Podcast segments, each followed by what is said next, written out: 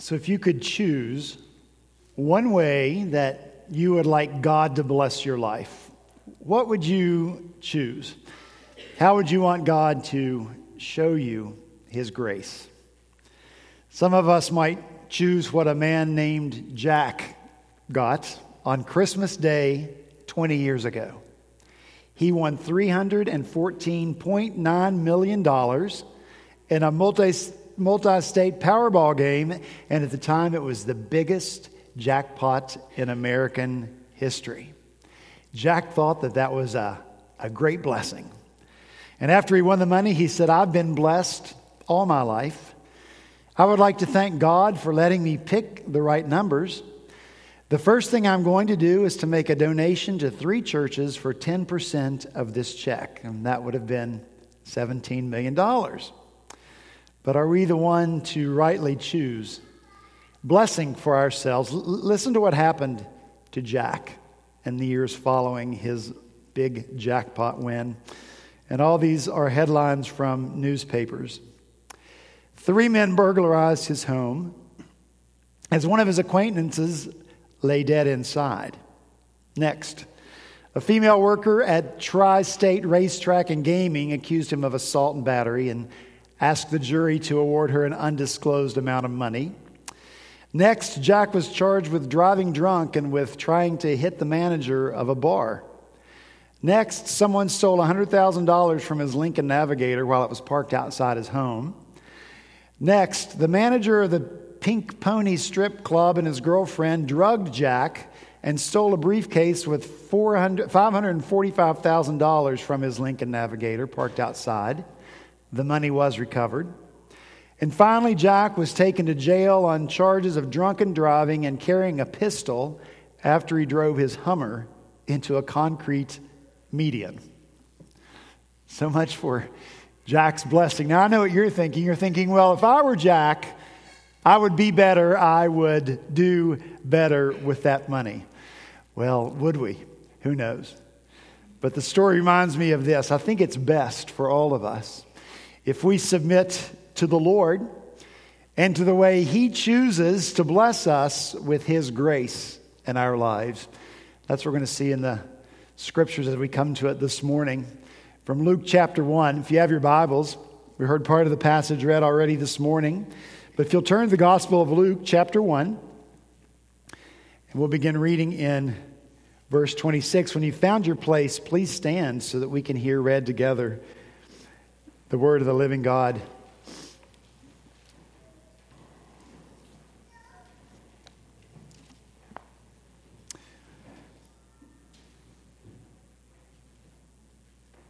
Luke chapter 1, beginning in verse 26, this is the word of the Lord.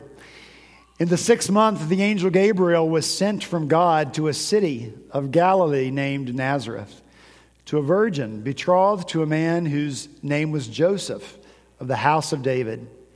And the virgin's name was Mary.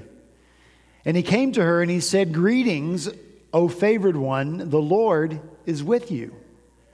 But she was greatly troubled at the saying and tried to discern what sort of greeting this might be. And the angel said to her, Do not be afraid, Mary, for you have found favor with God.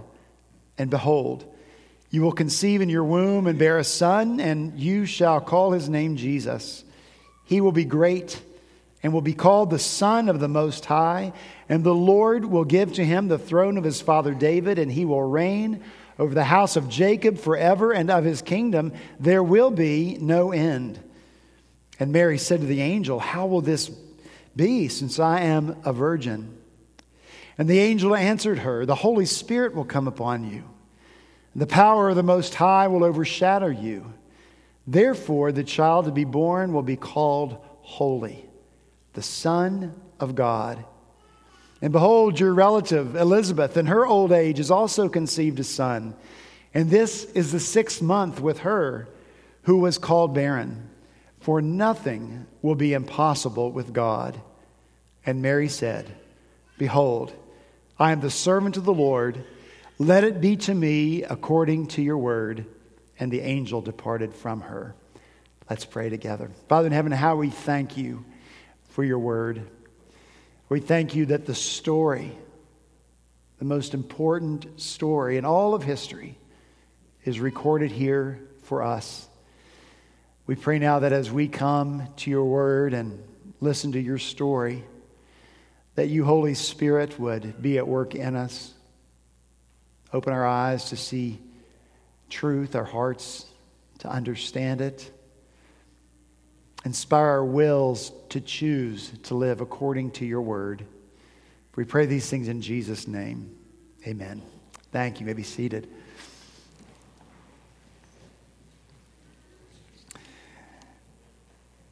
Let's talk first this morning about God choosing his blessing for our lives. The angel Gabriel delivers this message of blessing, quote unquote, to Mary. Mary could have never expected or imagined this because this message told to her by the angel of an event that was completely unique in human history and an event that will never again be repeated. It's a blessing that Mary might not have chosen for herself.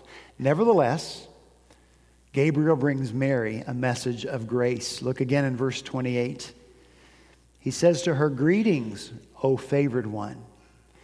In this word, O favored one, it's actually a verb, uh, Greek form of the word charis. And, and charis in Greek means grace. And so this word means to endow with grace. And so we could translate Gabriel's words like this Mary, you have been graced. The Lord, can, the, uh, Gabriel continues, and he says, The Lord is with you. Little word, with, preposition, but it's so powerful because as it's used here, it refers to supportiveness. It means to be with someone, to stand by someone, to help someone. And so here's more grace the promise to Mary of the, the support and the help and the presence of the Lord with her. Well, what's Mary's response to this unexpected grace? Look in verse 29. It says there that Mary was greatly troubled and she tried to discern what sort of greeting this might be. And so Mary is confused. She's perplexed. She tries to reason her way out of this message. What could it all mean? So, why is Mary confused and perplexed? Could it be that God is blessing her life, that God is gracing her life in a way that is not expected. If we think about Mary and her world, and if Mary were like other young Jewish girls in her time, she probably would have expected that if God was looking for someone to grace, then he would have gone straight to the grand house of the high priest and found a daughter there who was rich and refined and beautifully dressed. That's where they thought God's blessing was to lie. To Mary's mind, a girl like Mary was, she would not be one to receive the blessing and grace from God. Not like this, anyway. In verse 48, a little later, she says that God has been mindful of the humble state of his servant. And so Mary knew her station in life was humble, it was unpretentious. And so there's this mystery about God's grace to Mary. What is God's grace? That someone like me could receive it. Well, the angel continues. You will be with child and give birth to a son and give his name Jesus. And he goes on to tell her that he'll be a king in the line of David. And his kingdom will have no end. He'll reign forever and ever. So Mary hears that she's to be the mother of a king. And so somehow all this grace is unexpected. To Mary, it seems improbable, probably more than that. To Mary, it seems impossible. But of course, God knows human response to his grace, doesn't he? It's probably called Amazing Grace, one of our favorite songs. It's so difficult for us to comprehend. And so God tells Gabriel, Tell Mary this, for nothing will be impossible with God. God will choose the blessing for our lives. And so let's continue this morning. When God has made that choice, when God has decided how He'll grace us, how He'll bless us, what should our response be? Well, look in verse 38. Mary responds to this unexpected grace by humbly saying, Behold, I'm the servant of the Lord. And then Mary, with all her unanswered questions, with all her uncertainties, makes this statement and, and out of this whole passage. It's, it, it's one of my favorite. It's the most powerful to me, and it's the one above all else that I want to emulate in my life. And I hope you'll want to emulate it as well. Mary says these words Let it be to me according to your word. Let it be to me according to your word. Whatever God's grace is, whatever it looks like, however God deems best to display it or to work it out in her life, Mary says, Let it be that way to me. And that's a bold statement to make. But it's what having the grace of God intersect with our life requires. When God graces, when God blesses, we say, Let it be to me according to your word. So, what does that look like? Mary proclaims it boldly Lord, your will, your way. Well, having heard from Gabriel the declaration of this blessing, Mary has to begin to live out this blessing in her life, doesn't she? And so she's got to live out in, in a world this grace of God to people in whose eyes she must appear to be a young girl of questionable morals because she is pregnant and she's not married. And how do you explain that the child you carry is the Son of God? Would anyone around her who had not been visited by an angel have faith to believe Mary's story and that her child really was the child of God? Or did her claim only add to her already questionable reputation, that Mary might be a little bit off up here. Or did Mary try to explain it at all? Maybe she just treasured all these things in her heart, as Scripture says, and thought about them quietly. Anyway, carrying a child in your womb and a truth in your heart that no one understands and that draws whispers behind your back, is that what you can expect when you're graced by God? highly favored, blessed. Let it be to me according to your word. And then there's the birth of Christ.